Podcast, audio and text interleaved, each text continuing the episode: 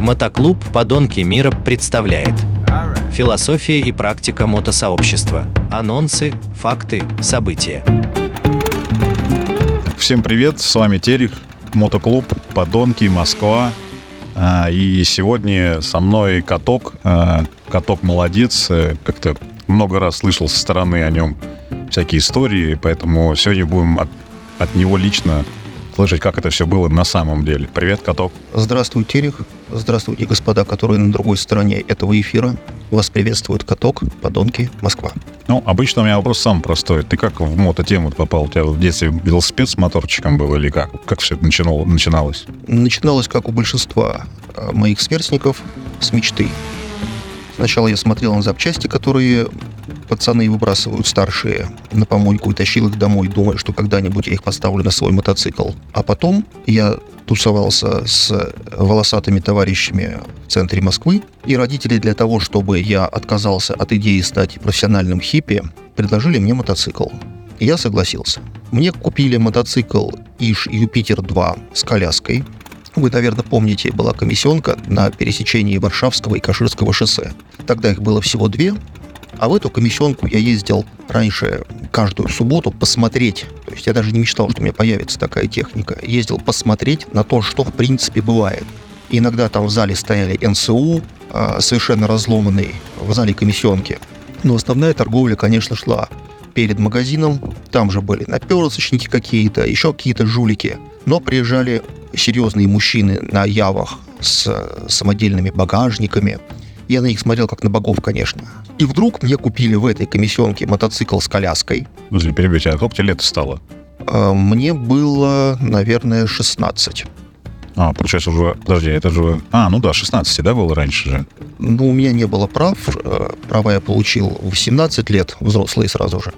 Ну, в 16 лет мне купили мотоцикл Иш Юпитер 2К, который я не мог завести целый год, потому что папа, договорившись с мамой, придумали такую схему. Чтобы сынулька не разбился, надо купить самый дрянной мотоцикл, который нельзя будет починить. И вот, значит, мы привязываем к папиному москвичу этот мотоцикл с коляской. Я без шлема сажусь за руль. Папа, который никогда не был в мототеме, тащит меня за собой э, в сторону дачи, где будет этот мотоцикл жить.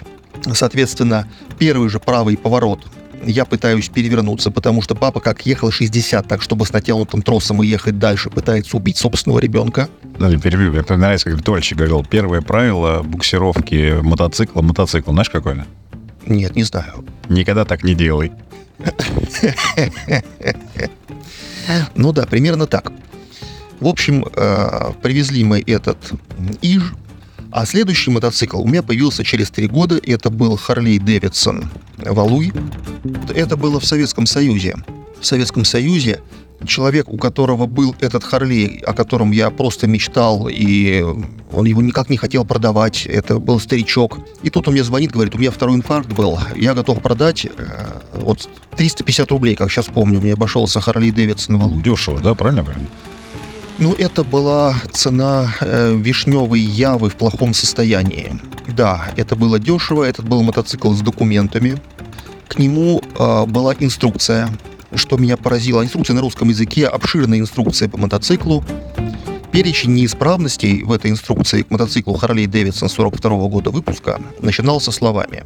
Если мотоцикл не заводится, первое, проверьте наличие топлива в бензобаке. Второе, проверьте, не забит ли снегом воздушный фильтр. Прочитав эти слова, я просто охренел. Я был влюблен в эту механику, я его разбирал совершенно до винта. В это время как раз э, я уже работал на заводе через, через... Ну, я тебя перебью. Ты разбирал, ты тебе в квартиру затащил? Где у тебя все было? Или потому что у всех проблема была с гаражом. У меня, вот, например, не было мопеда, потому что не было гаража и некуда было поставить. А кто-то в квартиру затаскивал. А ты в итоге где это разбирал-то? Я разбирал на даче в ближайшем Подмосковье, э, в деревне Ясна. Но когда в 19 лет мне родители подарили однокомнатную квартиру, чтобы я перестал их терроризировать, я туда закатил сначала свой мотоцикл, а потом три мотоцикла своих друзей. И когда я познакомился со своей женой, по ее впечатлениям, говорит, ну и я захожу, диван, а дальше стоит четыре мотоцикла, нарисована э, черточка на полу, за которую заступать нельзя, потому что все мотоциклы постоянно в состоянии ремонта, а за ними стоит телевизор. Так вот, зимой телевизор я не смотрел, потому что, чтобы его включить или переключить, нужно было наступить на детали. Вот. И мылся я в ванне вместе с запчастями. Ложился в горячую ванну, брал крышку картера какую-нибудь, и, значит, плавно мочалочкой мы с крышкой картера мылись. Я в это время уже работал в роддоме. И в роддоме работал. Я работал в роддоме санитаром.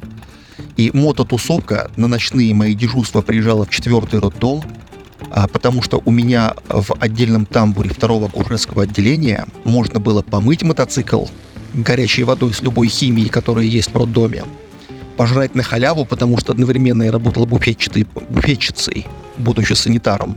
В общем, не жизнь, а именины сердца.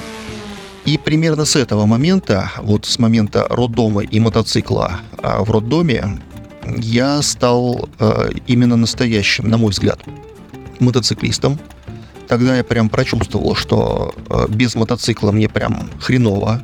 И с тех пор буквально пара случаев было, когда у меня не было мотоцикла, ну там разбил, например, там, когда я разбил свою первую бэху. Подожди, первый был Харлей. Ну, э, да. Ты имеешь в виду первый разбитый. Разные подсчеты, да? Первый мотоцикл и первый разбитый, это типа разные э, этапы счета. Раз, разные этапы счета. Значит, с Харлей мне пришлось продать. Продал я Харлей, когда у меня родилась дочка, потому что я решил, что мне нужна видеокамера. И у меня, к счастью, есть э, видео э, всей жизни моей дочери. То есть, как мы строили с женой дом, как мы растили дочь. У меня есть кассеты, которые сейчас, конечно, оцифрованы все. Э, вся семья знает, что я очень скорблю по тому Харлею. Это был самый лучший в мире Харлей. А работал он как, ребят, вы не представляете.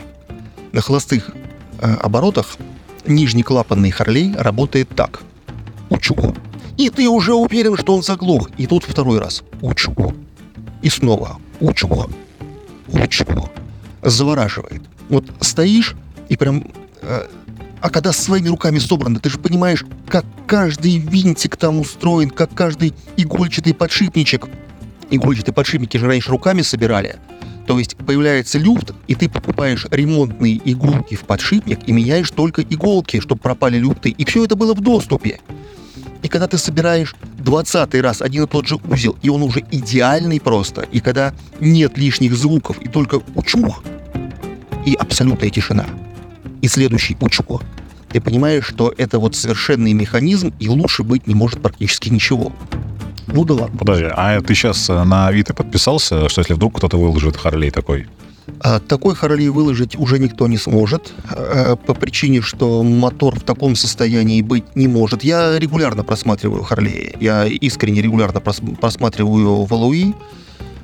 Крайний раз, когда я видел приличный Харлей такой за 3 миллиона рублей, внимательно разглядывая уже ну, по старой памяти детали, я понимаю, где что собрано из не того и не так, не хочу или это должна быть идеальная машина, или мне не надо второй такой игрушки, потому что я буду все сравнивать с той идеальной машиной, которая у меня была, с Харлеем, с тем идеальным, который у меня был, и каждый раз я буду расстраиваться. Я и в этом плане максималист, и, к сожалению, уверен, что это, эта эра у меня прошла. Ладно, слушай, давай э, отложим. А со мной каток. Э, каток молодец. Э, всем пока. С вами был Терек, Подонки, Москва. Мотоклуб «Подонки мира». Философия и практика мотосообщества. Анонсы, факты, события.